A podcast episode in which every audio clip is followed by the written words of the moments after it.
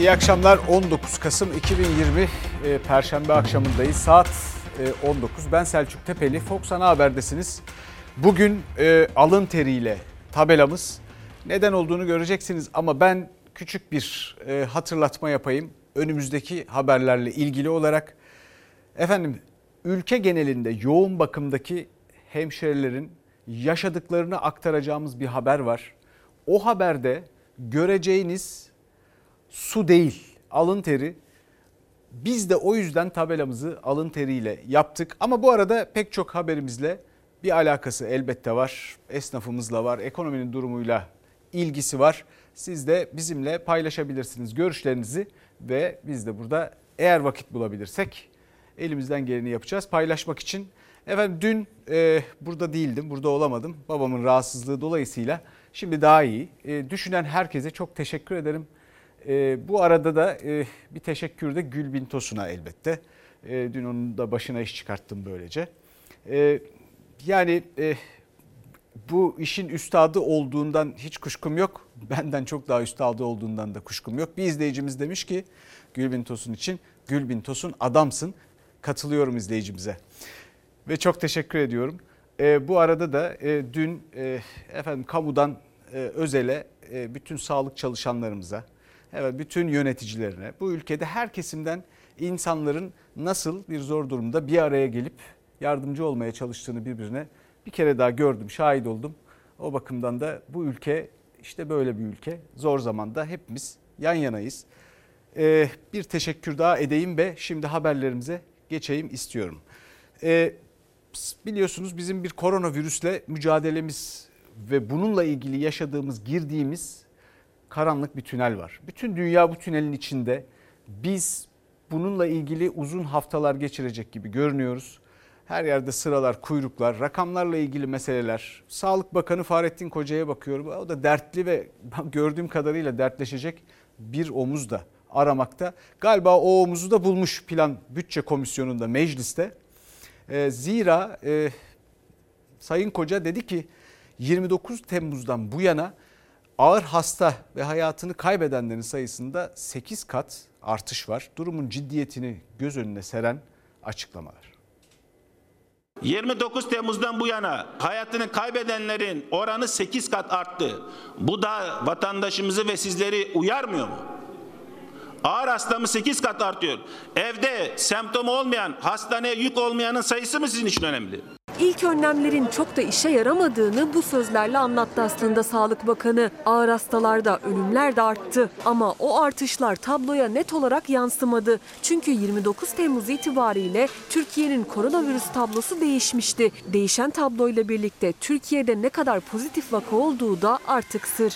Evde semptomu olmayan, hastaneye yük olmayanın sayısı mı sizin için önemli? Sağlık Bakanı'nın sözlerini çok yadırgadım. Çünkü kendisi pozitif olduğu halde semptomu olmayanların sayısı hastalığın bulaşını engelleyebilmek açısından bizim için çok önemli. Salgını bir tek hastalığı tespit edip tedavi ederek çözemezsiniz. Çözemediğimizin kanıtını da bizzat Sayın Sağlık Bakanı'nın kendisini söylüyor. Krizi çığırından çıkaracak birkaç şey üst üste ricamıza rağmen devam etti.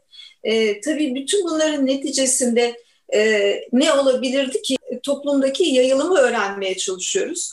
Bunu bir siyasi eleştiri olarak da yapmıyoruz. Siyaseten daha parlak görünmek için e, eksik bilgi vermek de e, doğru değil diye düşünüyoruz. Çünkü e, bilim dünyası hastalığın ne kadar yaygın olduğunu öğrenmeye çalışıyor ki e, ne kadar ciddi tedbirlerle biz bunu durdurabiliriz? Uzmanlar alınan yeni tedbirlerin yeterli olmadığı görüşünde. İsmail Küçükkaya ile Çalar Saat'e konuk olan halk sağlığı uzmanı Profesör Doktor Kaya Hampala kaç vaka olduğu bilinmeden salgının önüne geçilemeyeceğini söyledi. Biz eğer bütün hastaları saptayıp onları sağlıklı kişilerden ayırarak izole edebilirsek o zaman salgının yayılmasını önleyebiliriz. O yüzden doğrulanmış vaka bildirimlerine ihtiyacımız var. Sağlık Bakanlığı'nın ve Türkiye'nin bu vakaları bildirmeme ısrarını gerçekten bilimsel olarak anlayabilmemiz mümkün değil. Vaka dışında ölüm sayıları da net değil. Belediyelerin mezarlıklardan aldığı bilgiler ve doktorların açıklamaları ölümlerin açıklanandan en az iki kat fazla olduğu yönünde. Sağlık Bakanı'nın her bulaşıcı hastalık Covid değildir sözüne de tepkili doktorlar. Covid kadar fazla bulaşıcı bir hastalık salgını var da biz bundan haberdar değilsek çok ayıp olur herhalde haberimiz nasıl yok? Bu kadar insan ölmüş de nasıl bilmiyoruz biz? Belirtilen resmi ölüm sayılarının iki katına yakın sayıda bir başka hastalık öldürüyor ise aynı zamanda bunun ne olduğu mutlaka açıklanmalıdır. 29 Temmuz mühim. 29 Temmuz'dan sonra derken e, neyi kastettiğimizi, neyin kastedildiğini, bakanın açıklamasında ne olduğunu bir kere daha altını çizerek söyleyelim. 29 Temmuz'da biz biliyorsunuz vaka sayısı, hasta sayısı tartışmasına başladık. Ondan sonra da kafalar karıştı. E, belirti gösterip e, aynı zamanda o semptomlarla hastaneye yatırılanların sayısını vermeye başladık. E, onun dışındakiler bu sayılara dahil edilmemişti e, sonraki gelişmeleri de Sayın Bakan özetledi. E, Plan Bütçe Komisyonu'nda başka sorular da vardı elbette. İşte e, Fahrettin Koca'yı terleten sorular. Bu yılın ilk 9 ayında Covid-19 kaynaklı ölümler dahil 339.026 ölüm gerçekleşmiştir. Covid-19 kaynaklı ölümlerin sayısı 8.062'dir. Daha az veya daha fazla değildir. Beni dinleyin lütfen. Bulaşıcı hastalık sebebiyle ölüm diye Covid-19 hanesine yazmak yanıltıcıdır.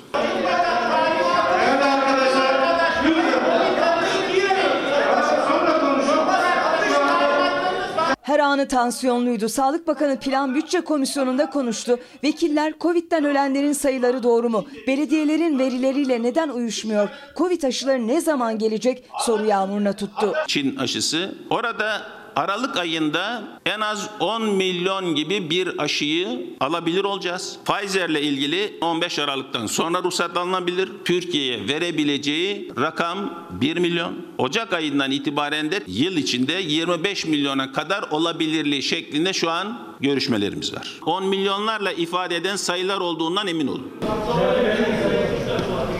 Eksi 70 Pfizer için öbür için değil. Ve herkesin merak ettiği bir başka sayı. Türkiye'de kaç kişi koronavirüse yakalandı? Semptomlu, semptomsuz. Hasta vaka ayrımı neye göre yapıldı? Vekiller vaka sayısını öğrenmek istedi. Bakan korona tablosunun değiştiği 29 Temmuz'dan sonra hayatını kaybedenlerin ağır hastaların 8 kat arttığını söyledi. Rica ediyorum böyle bir usulümüz yok. Bir ülke Lütfen. olarak kabul edildiğimiz bir dönemde Böyle bir usul- semptomlu olup testi pozitif çıkanları bildirilmesi daha doğru bir hareketti. Beni dinleyin. Rahatlayacaksın sen rahat ol. Beni dinle bir de rahat ol. Ben rahatlatacağım seni. Ya Sayın. Bakan devam ediyor. Bir dinleyelim lütfen. Bu süreçte dikkatinizi çekiyorum. 29 Temmuz'dan bu yana Allah. ağır hasta sayımız 8 kat arttı. Vefat edenlerimiz, hayatını kaybedenlerin oranı 8 kat arttı. Bu da vatandaşımızı ve sizleri uyarmıyor mu? Evde semptomu olmayan, hastaneye yük olmayanın sayısı mı sizin için önemli? Dünya kendisine sorunun sıkıntısı olarak gelen hastaya test yapıyor. Benim tarama olarak evde takip ettiğim hastaya Lütfen, yapılmasıyla lütfen değerli arkadaşlar. eşdeğer miydi? Böyle bir usulümüz yok.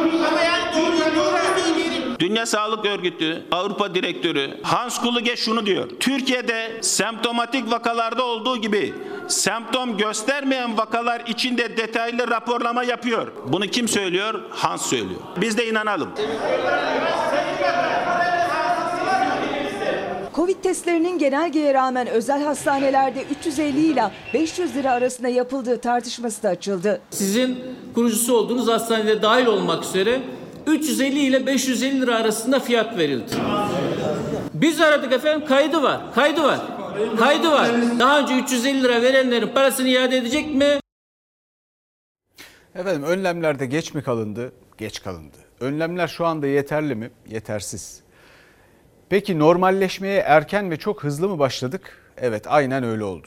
Bu arada kontrolü kaybettik. Bu arada Sayın Bakan da epeyce bir yandan daha öncesinde yarattığı güven ortamını ve öyle bir alakayı, milletin o çeşit bir alakasını ki çok işe yarıyordu hakikaten. O da o arada onu biraz kaybetti. Fakat şimdi doğrusu biz bir yandan eleştiriyoruz. Fakat şu toplantıyı ve bu toplantıdaki tartışma ortamını doğrusunu isterseniz ben sağlıklı buluyorum. Burada sorulara e, yani elinden geldiğince cevap vermeye çalışan ve kıyasıya soran e, Türkiye Büyük Millet Meclisi'nin kıymetli insanları var.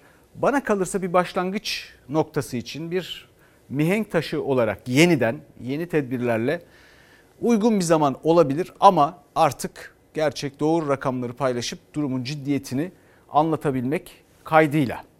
E, o bakımdan e, bir yandan da dünyadaki duruma bakmalıyız elbette. E, bir aşı ümidi var dünyada. Yeni bir e, e, müjde de diyebileceğimiz bir haber geldi. E, ama biliyorsunuz Türk bilim insanı Profesör Doktor Uğur Şahin bu aşının kaşifleri arasında e, ve Aralık ayı gibi Avrupa'da dağıtılmaya başlanabileceğini söylüyor. Ama yine de çok ümitlenmemek lazım çünkü ne zaman bile bize ulaşabileceğinden çok emin olamayız. İkincisi bir de şimdi aşı tartışması başlayacak. Hangi aşı e, tercih edilmeli? Hangi aşıyı olmaya cesaret edersiniz, edemezsiniz? İşte e, Çin aşısı mı, Rus aşısı mı, Amerikan aşısı mı? Böyle de bir tartışma önümüzdeki günlerde yaşayacakmışız gibi geliyor bana. Şimdi bakalım Avrupa'ya. Covid-19 aşısı geliştiren Türk bilim insanı Uğur Şahin aşının dağıtımı için tarih verdi. Noel öncesi başlayabiliriz dedi. Aralık ayı ortasını işaret etti. Dünyanın koronavirüsle mücadelesinde ikinci dalga kabusu yaşanıyor. Hem vaka hem de can kayıpları ilk dalgaya göre bir hayli yüksek. Son 24 saatte dünya genelinde 10.977 kişi hayatını kaybetti. Bu salgının başından bu yana en yüksek can kaybı oldu. Günlük yeni vaka sayısı ise 611.213 olarak kaydedildi. Son rakamlarla birlikte dünyada vaka sayısı 56 milyon 750 bini buldu. Bunun 15 milyondan fazlası salgından en fazla etkilenen Avrupa'da görüldü. Vaka sayılarının adeta patlamasının ardından uygulanan yasak ve kısmi karantinalarsa etkisini göstermeye başladı. Dünya Sağlık Örgütü 3 ay sonra ilk kez geçtiğimiz hafta Avrupa'da yeni vaka sayılarının bir önceki haftaya göre %10 düştüğünü açıkladı. Aynı dönemde can kayıpları ise %18 arttı. Covid-19'a karşı Sputnik 5 aşısını geliştiren Rusya'da ise durum kötüleşiyor. Ülkede son 24 saatte 23.610 yeni vaka görülürken toplam vaka sayısı 2 milyonu aştı. Günlük ölüm sayısı ise 463 ile rekor kırdı. Devlet Başkanı Putin aşı üretiminin bir an önce artırılması gerektiğini söyledi. Rusya'da aşı öncelikli ana risk grupları olarak değerlendirilen öğretmen ve doktorlara uygulanıyor. Halka yönelik aşılamanın ise bu ay sonu başlaması planlanıyor. Aşı müjdesinin geldiği Amerika'da da durum pek iç açıcı değil. Ülke genelinde vaka sayısı günlük ortalama 150 binin üstünde seyretmeye başladı. Salgının başından bu yana ölenlerin sayısı ise 260 bine yaklaştı. New York'ta okullar yeniden kapandı. Dünya umutla peş peşe geliştirilen aşıların dağıtıma geçmesini bekliyor. Aşıyı geliştirenlerden biri de Türk bilim insanı Uğur Şahin'di. Şahin ilk kez tarih verdi. Her şeyin yolunda gitmesi halinde Aralık ayında aşıya onay alınacağını ve Noel öncesi Avrupa ve Amerika'da dağıtıma başlanacağını açıkladı. Türk bilim insanının Pfizer'la birlikte geliştirdiği aşının klinik deneylerinde önemli bir adım daha atıldı. İlk duyurulduğunda %90 olan koruma oranının %95'i bulduğu açıklandı. Covid-19 aşısının 65 yaş üstünde etkinliğinin ise %94 olduğu belirtildi. Şimdi izleyeceğiniz haber Türkiye'nin dört bir yanından yoğun bakım hemşerilerinden görüntüler ve ifadeler. Şimdi yani bu öyle bir haber ki e, görüntüleri izlerken fark edeceksiniz. Her taraf ıslak ve bu su değil alın teri. Bu insanlar alın teriyle çalışıyorlar. Şimdi bir kadro açıklaması yapıldı ama sağlık çalışanlarına takviye için o da geç ve yetersiz de. Bir yandan da e, bir sonraki haberde de onu da izleyeceksiniz. Bir yandan da şunu söylemek lazım. E, bu insanlar hala bu meslek hastalığı kabul edilmediği için pek çoğu hayatını kaybetti biliyorsunuz. Sonrasında hayatını kaybedenlerin çoluğu çocuğu sahipsiz kalıyor. Onların şehit sayılması lazım. Bunu benim çok uzatmama da gerek yok bu lafı. Bu görüntüleri izleyin kanter içinde nasıl Covid-19'la mücadele ediliyormuş görün. 4 saatlik Covid'den dışarıya çıktık. Şu an botumu çıkartıyorum. Botumun içindeki suyu görüyorsunuz. Emek, emek. Alın teri bu. Çizmelerine, eldivenlerine dolan su değil. İnanması güç ama alın teri. Baştan aşağı sırılsıklamlar, kıyafetlerinde tek bir kuru nokta kalmamış. Eldivenlerin içinde saatlerce kalan elleri kızarmış halde. Koronavirüs hastalarıyla birebir temas etmek zorunda olan sağlık çalışanlarının saatler süren nöbetleri her defasında böyle bitiyor. Şartlar çok ağır. Ee, bu ekipmanlarla 6 saat, 8 saat çalışıp e, ortamdan çıkmaya çalıştığınız dönemde de tulumu çıkarttığınız zaman üzerinizden tamamen ıslanmış, üzerinde bir tek kuru nokta kalmamış bir formayla kalıyorsunuz. Adam seni çıkartmış, nazarını da çıkartmış, seni çıkartmış. Salgınla mücadelede 9 ayı geride bıraktılar. Bir gün bile ara vermeden yoruldular ve dinlenmek için hiç vakitleri yok. Ve riskle burun buruna çalışmaya devam ediyorlar. Çok yakın mesafeden çalışıyoruz hastalarla ve çok yüksek risk altındayız. Ve maalesef belirti göstermeksizin bizlere test yapılmıyor. Çok yorulduk.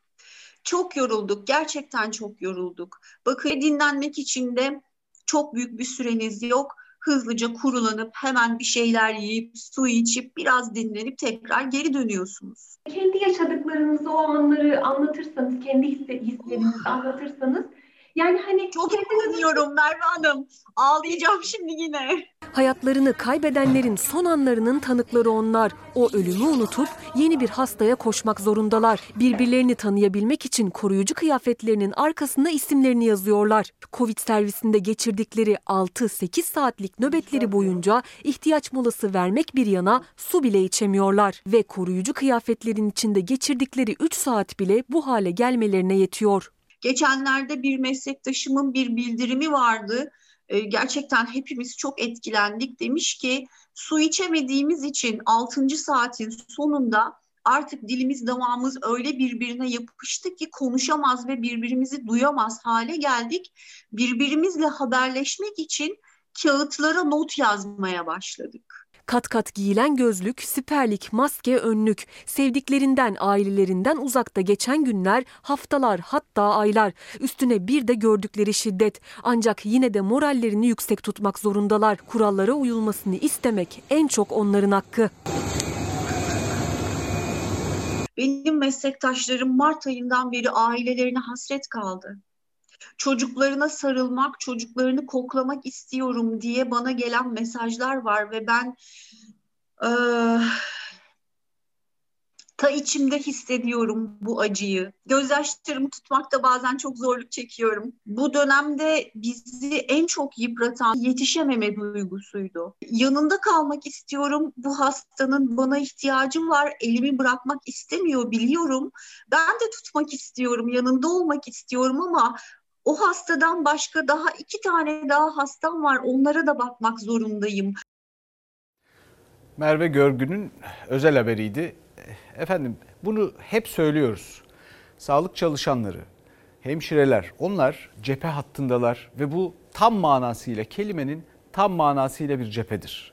Onlar ölümle boğuşuyorlar. Onlar yorgunsa, bezginse e, ihtimal hiçbirimiz güvende değiliz. Ne kelime? Ölü sayılırız. O bakımdan onları rahatlatmak zorundayız. Onlara güvenmek zorundayız. Onlara güven vermek, desteklemek zorundayız ve bu tedbirlere uymak zorundayız. E onları desteklemek için de elbette kadro açığı ihtiyacı var. Elbette bunun bir meslek hastalığı kabul edilmesi lazım. Hekimler için, e, hemşireler için, bütün sağlık çalışanları için. E, ama bir atama yapılacak fakat acaba yeterli olacak mı? Ne yazık ki e, çok yetersiz bir sayıda yakalandık biz bu e, pandemiye. Türk Yoğun Bakım Hemşireleri Derneği Başkanı Ebru Krener bu tespiti yaptı. Test kuyrukları uzun, hastaneler dolu. Yoğun bakıma sıra bekleyen bile var. Ama yeterli sağlıkçı yok. 8 aydır olağanüstü bir tempoda çalışan sağlıkçılar taze destek bekliyor. Evde oturanlarsa bir an önce çalışmayı yani atanmayı. 12 bin sözleşmeli sağlık personeli alıyoruzu söylemek istiyorum. Önümüzdeki günler hazırlık yapılıyor. ÖSYM hazırlık yapıyor. Sağlık Bakanı hazırlık yapılıyor demekle yetindi. Tarih vermedi ama özellikle hemşire ihtiyacı her geçen gün artıyor. Ne zaman ataması yapılacak, ne zaman yerleştirilecekler Bunlar da tabii çok önemli. Şu anda İstanbul'da çok büyük bir krizi yönetmeye çalışıyor. Her bir hastane Bakan 7 bin hemşire atanacağını duyurdu. Aslında 50 bin yoğun bakım hemşiresine ihtiyaç var. Çünkü Covid'le mücadelede en kritik görevlerden birini yapıyor hemşireler ve deneyim gerekiyor. aramıza katılan e, bir hemşire bile gerçekten şu anda çok önemli. Ancak e, yeni atanan hemşirelerin hemen yoğun bakımlara görevlendirilmesinin çok doğru olmadığını düşünüyoruz. Hasta güvenliği açısından da riskleri var. Bir türlü çözülemeyen bir başka sorun da ücretler. Kamuda çalışanlarının yoksulluk sınırında, özel sektörde çalışanlarının da açlık sınırında ücretler aldığını ne yazık ki performans sistemi gibi asla sağlık alanına uygun olmayan bir sisteme maruz kaldıklarını ve e, bu şartların da ek ödemelerle asla düzeltilemeyeceğini de mutlaka vurgulamak isterim. Evet Nazlı yere basması. Şimdi benim hikayemde e, ilginç bir şey yapıyor. Türkiye'deki esnafı e, Almanya'daki esnafla karşılaştırıyor ve bizim esnafımızın ne kadar zor durumda olduğunu bir karşılaştırmayla yani karşılaştırmalı esnaflıkla anlatmaya çalışıyor. Buyurun efendim. Sulu yemekler, çorbalar, pilavlar, köfte. Teşekkürler abi. Güle güle. Savaş gördüm, krizler gördüm, her şeyi gördüm ama böyle bir şey olmadı. Hiçbir zaman personel sıkıntısı yaşamadık. Hiçbir zaman personel ödemelerini yapılamadı diye bir şey görmedim ben. Şu anki durumda %70 yaptığın ciro geçen sene 11. ayda yaptığın cironun %70'ini sana hibe ediyor. İkisi de esnaf. İkisinin de yaşadıkları aynı. Dükkanları kapanıyor. Ama Almanya'daki esnafın içi rahat. Türkiye'de ise 40 yıllık esnaf Nurettin Gülerer gibi lokanta, restoran, kafe sahipleri endişeli bir şekilde cuma akşam 20'yi bekliyor. Pandemi nedeniyle ikinci kez kapanacak dükkanları. Moraller bozuk. Yani bulsunlar şimdi ne oldu? Burada 7 kişi çalışıyor. İşçi parası ödenemiyor, elektrik ödenemiyor, vergi ödenemiyor. Yani ödenemiyor, ödenemiyor. Hiçbir şey. Borcu var, faturalar birikmiş, faturaları ödeyemiyoruz. Kira iki tane ödememişiz, biriken kiralarımız var. İlk kısıtlamalarda herkesin köşesi, herkesin biraz birikmiş parası vardı. Ama şu an hiç kimsenin birikmiş parası yok. Ne yapacağımızı bilmiyoruz. İstanbul Fatih'te bir lokanta. Ev yemekleri yapıyorlar, paket servisleri de yok. Cuma 20'den itibaren kapılar kapanacak, kira bedeli ödenmeye devam edecek. Kaldırımdaki masalar da kalkacak, işgaliye bedeli ödenmeye de devam edecek. Onlar sağlık için kısıtlamalara karşı değiller ama bu ekonomik keşmekeşten nasıl çıkacaklarını düşünüyorlar. Yani ailemiz var, çoluk çocuğumuz var. Burada ekmek yiyen insanlar var. Bunun için bir yardım etmeleri gerekiyor. Almanya'da hani devlet karşılıyor sonuçta. Bütün ihtiyaçlarını karşılıyor. O lokanta Almanya'da olsaydı dükkan sahibi sadece gidip geçen yıl aynı dönemde cirosunun ne kadar olduğunu ve kaç işçi çalıştırdığını bildirecekti devlete. Sonra da sağlık için kapanacaktı. Cironun %70'ini sana veriyorlar. Bunu yardım olarak veriyorlar. Yani hani bir daha geri almamak şartıyla. Şu an işçiler az. 10 tane 20 tane işçi şu an çalışmıyor. Ama bunun %70'ini yani ayrıldığı aylığın %70'ini yine devlet kendisi onlara ödüyor. Ödemesini yapıyor. Bir nevi e, şey iş sahibi değişiyor. Devlete geçiyor, devlet ödüyor parasını. Ciro desteği Almanya'da ikinci dalgada ek pakette gelenler. Mart ayından itibaren küçük esnafa zaten aylık 3000 euroluk destek de veriliyordu. Ama şöyle mesela diyelim hani küçük esnaf 150-200 tane işçisi varsa mesela diyelim bir o zaman 250-300 bin oraya yakın bir para ödeme yapıyorlar. Ticaret yapanlar ya da işçiler ya da diğerleri şu an bayağı bir sıkıştırıyorlar işte paket bir yardım paketi olması lazım. Daha farklı olması lazım. Almanya'da tüm bu ödemeler üstüne yeni destekler için talepler varken Türkiye'de esnaf adeta kaderine terk edilmiş borçlarıyla baş etmeye çalışıyor. Şu durumda Türkiye'nin devletinde herkese para vereceğini gücü de yok. Bizim için de Allah yardım etsin. Yapacak her herhangi bir şey de yok. Alın teriyle kazanmak gerçekten zor iş. Şimdi bir de durumları karşılaştırılamayacak kadar zorlu, zorda olan bir e, esnaf kesimi var. Onlar da kahveci esnafı. Tamam sağlık nedeni dediniz. Ben de sağlığımı düşünüyorum. Ama biz açız Sayın Cumhurbaşkanım. Esnafın derdi ortak. Salgınla birlikte işleri en çok bozulanların başında kahvehane esnafı geliyor. Ankara Kahveciler ve Esnaf Odası Başkanı İsa Güven, Artık gücümüz kalmadı dedi. Cumhurbaşkanı Erdoğan'a sesini duyurmaya çalıştı. Sayın Cumhurbaşkanım gerçekten size yanlış bilgi veriyorlar. İsa Güven isyan ediyor 9 aydır. İl başkanımız nerede? Milletvekillerimiz nerede? İlçe başkanlarımız nerede? Ben anlamış değilim. Bunlar görevini yapmıyorsa bunları da değiştirin. Covid salgını ile birlikte ilk kapatılan işletmeler arasında kahvehaneler de vardı. 1 Haziran'da tekrar açıldılar ama oyun yasağı devam etti. Kira ve faturalar aynı şekilde ödendi. 25 milyar lira kredi verdiniz.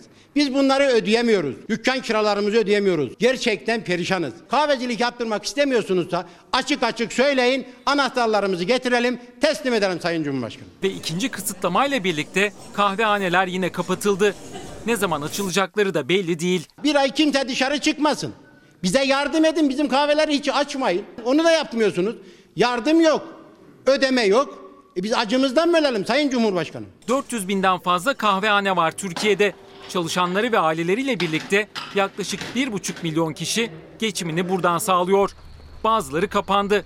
Destek gelmeyince ikinci kısıtlamalarla birlikte kapatmayı düşünen esnafın sayısı arttı. Nerede bu test başkanımız? Orta direk çöktü. Zengin zengin oldu, fakir fakir oldu. Artık konuşan Türkiye, üreten Türkiye, dik duran Türkiye istiyoruz. Yeter artık dayanacak gücümüz vallahi kalmadı. Cumhurbaşkanı Erdoğan'ı bir kahve içmeye davet eden İsa Güven, keyif çayı hatırlatması da yaptı.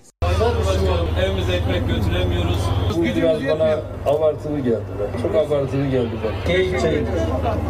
Çayı iç. Sayın Cumhurbaşkanım gerçekten çay içecek keyfimiz kalmadı. Ben ödememi yapamıyorum. Normal esnaf nasıl yapacak Sayın Cumhurbaşkanım? Ben de 25 milyar lira kredi çektim. Benim günü geldi ödeyemedim. Benim de imkanım yok. Esnaf aç. Kıymetli izleyicilerimizden gelen birkaç mesajı paylaşmak istiyorum. Ee, bir e, hekim izleyicimiz besbelli. Alın teriyle çalışıyorlar ama adalet nerede? Maaşlarını bile doğru dürüst alamıyor doktorlar. Nerede adalet abi demiş. Bir başka izleyicimiz o da bir sağlık çalışanı besbelli. Bizlere birçok söz verdiniz ama sadece birini tuttunuz. Hakkınız ödenmez dediniz ve gerçekten de ödemediniz demiş izleyicimiz. Bir başka izleyicimiz alın teriyle yıllarca çalıştım devlete vergi ödedim ama bu devlete yük oldum. EYT'li olarak e, maliyetimin sürdürülebilirliği yokmuş. Lüks içinde yaşayanlara söylüyor bunu izleyicimiz. Efendim şimdi siyasete geçelim. Siyasette tartışmalar biraz siyaset dışı biliyorsunuz son günlerde. Ee, Çakıcı'nın e, Kılıçdaroğlu'na tehdit mektubundan sonra Devlet Bahçeli'den bir e, destek geldi Çakıcı'ya. Ama bu arada Cumhur İttifakı'nın ortakları arasında bu mektuba tepkiler bakımından bir farklılık oluştu.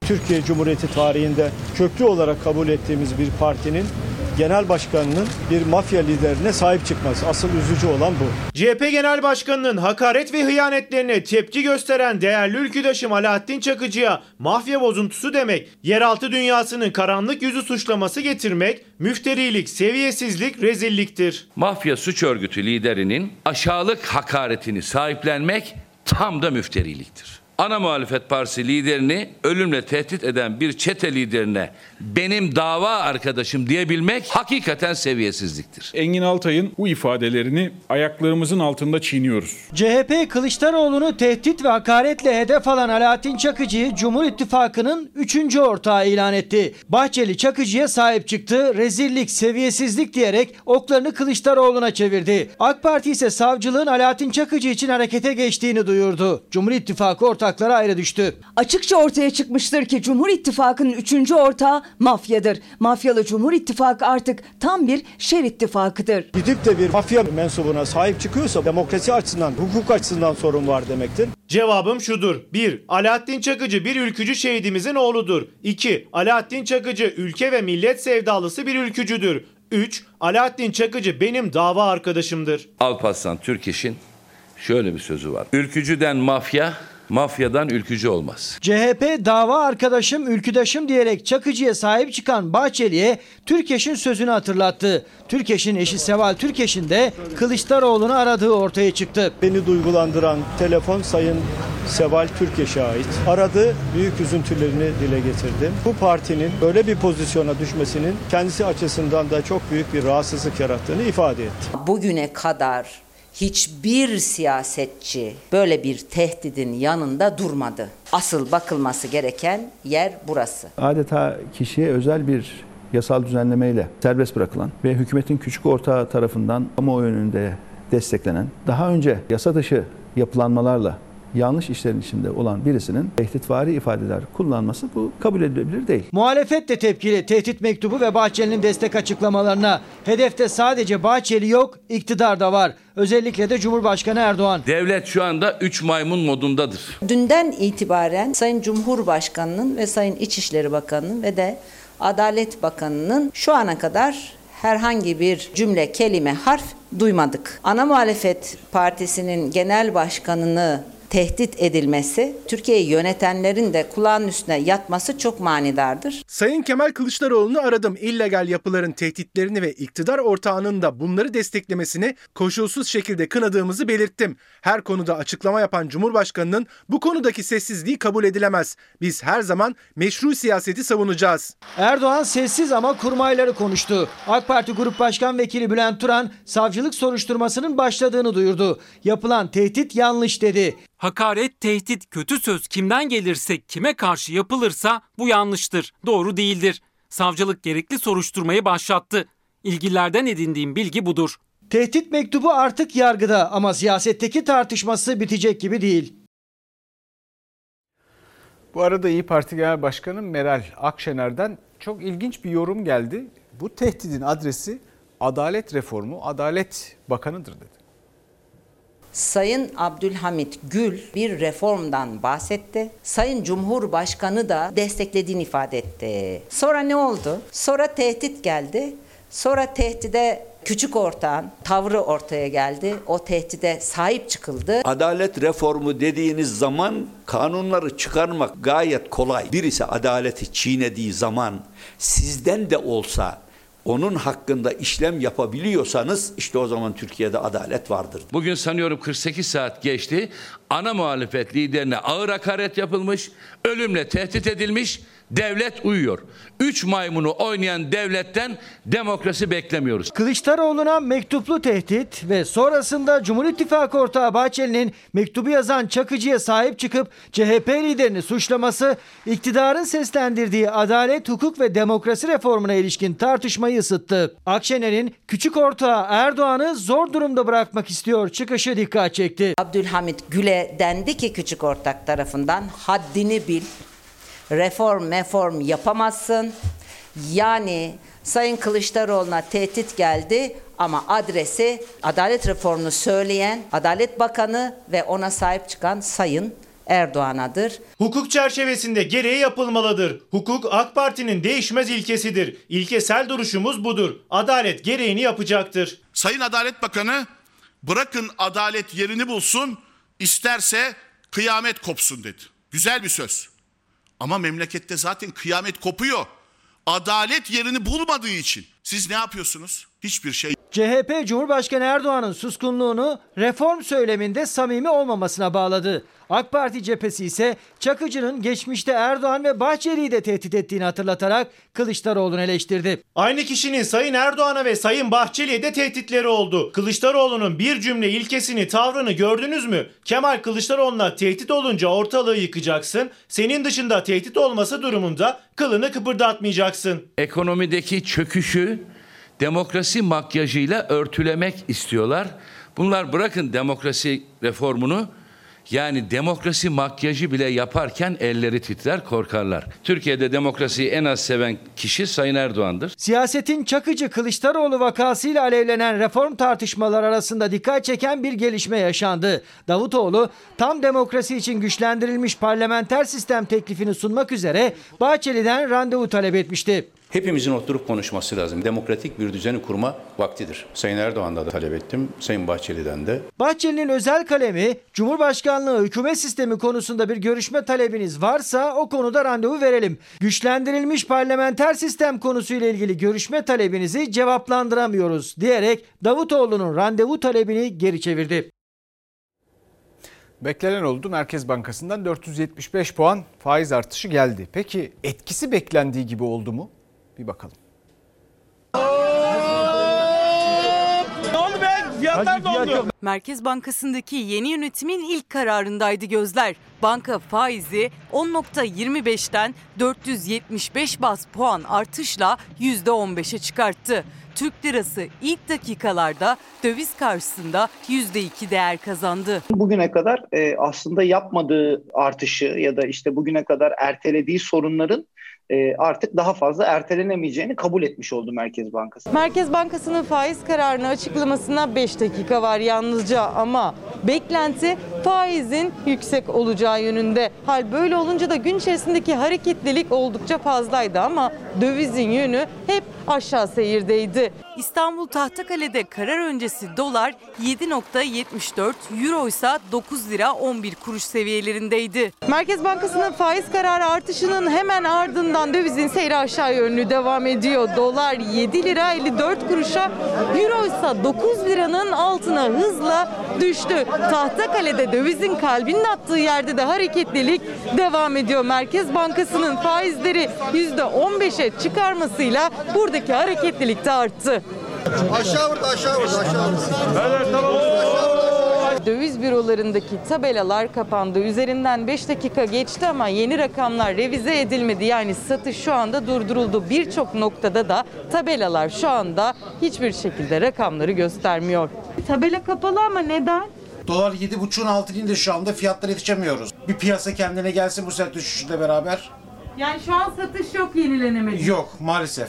İlk dakikalardaki bu hızlı düşüş yavaşladı ve kısa süre sonra dolar 7 lira 55 kuruştan, euro ise 8 lira 94 kuruştan işlem görmeye başladı. Yani beklentinin üzerindeki faiz artışı da doların ateşini fazla söndüremedi. Piyasanın beklediği faiz oran yani faiz artışı 400 bas puanın üstündeydi. E, onun da bayağı üstüne çıktı Merkez Bankası. Yani Merkez Bankası cevabı belli olan bir sınava girdi ve yani bildiği cevabı yazmış oldu sınav kağıdına.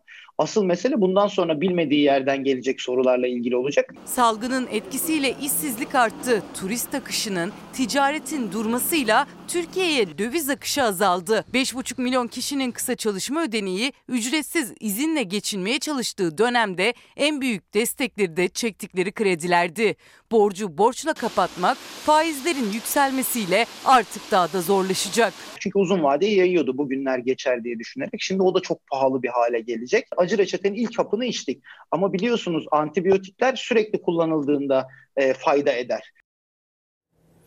Bu piyasaları da memnun etmek, tam olarak memnun etmek hiç mümkün olmuyor. Yani çok alıngan piyasalar böyle işte. Görüyorsunuz Merkez Bankası alın teriyle faiz artışı yapıyor. Bunu göstermeye, kanıtlamaya çalışıyor ama piyasalarda yine de bir tereddüt, yatırımcı da yine de bir efendim işte ayak direme böyle şeyler. Neden? E çünkü çok uzun yılların e, güven aşınması meselesi bu ve bunun birkaç günde birkaç artışta ya da birkaç önlemle toparlanması çok zor yapısal reformlara ihtiyaç var. Onların başında da işte hukuk demokrasi geliyor ama biraz önceki haberlerde gördünüz bizim hukuk demokrasi e, alanlarında yapacağımız yapısal reformların yani bu ülkenin temel e, taşıyıcı kolonlarında yapılacak iyileştirmenin ne tür tartışmalara kurban gittiğini biraz önce izlediniz.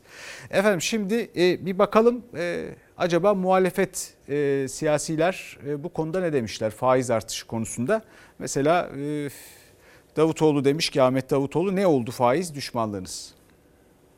Yüksek faize yatırımcımızı ezdirmememiz gerekiyor. Cumhurbaşkanının yatırımcıyı faize ezdirmeyeceğiz sözlerinden sadece bir gün ama Türk lirasına güvenin yeni başkanla Merkez Bankası'nın atacağı adımların yanındayım sözlerinden bir hafta sonra faizler yaklaşık 5 puan arttı. Fiyat istikrarını sağlayacak politikaları belirlemek Merkez Bankası'nın görevidir. Atacakları her adımda kendilerinin yanında olduğumu belirtmek istiyorum. Piyasalara önce diklendi arkadaşlar, zıtlaştı. Sonra da e, piyasalara e, bu arkadaşların bileğini büktü. Piyasaların beklentisine uygun bir faiz oranı açıklandı. Hani ne oldu faiz lobisine? Dış güçlere, kumpas kuranlara ne zaman faizci oldunuz siz? Ne oldu sizin faiz düşmanlığınız? Her eleştiriye faiz dediler. Eleştirenleri de faiz lobisinin adamı diye damgalamaya çalıştılar. Şimdi de kuru dengelemek için faizi artırıyoruz diyorlar. Muhtemelen daha da artıracaklar. Faiz düşerse enflasyon düşer,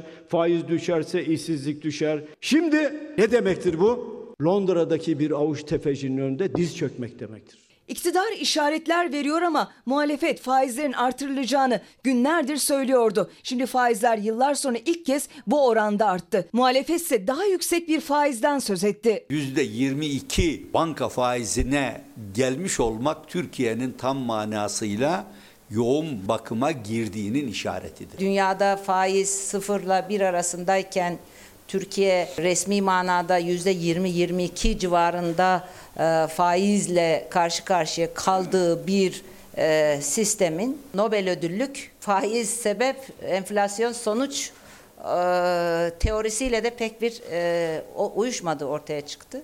Faiz sebep, enflasyon neticedir. Seçim öncesi faizle mücadele sözü verdiler ama faiz lobisinden yenildiler. Yeni başkanı da faizleri yükseltsin diye getirdiler. Şimdi beyefendi birinci Murat'ı faizi düşürmediği için aldı oradan. İkinci Murat'ı getirdi. İkinci Murat düşürdü bunu dinledi. E bunu da aldı. E kardeşim 130 milyar doları niye çarçur ettiniz sattınız? Faiz artışı enflasyonu nasıl etkileyecek? Merkez Bankası kararını verdi. Gözler şimdi de çarşı pazarda.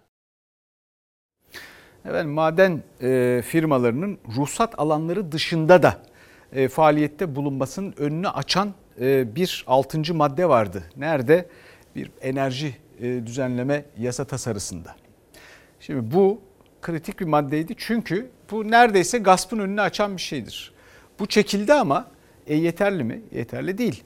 Köylüler de e, kendi tabiatlarını, tarım yaptıkları arazileri madencilerden, maden firmalarından korumaya çalışıyorlar.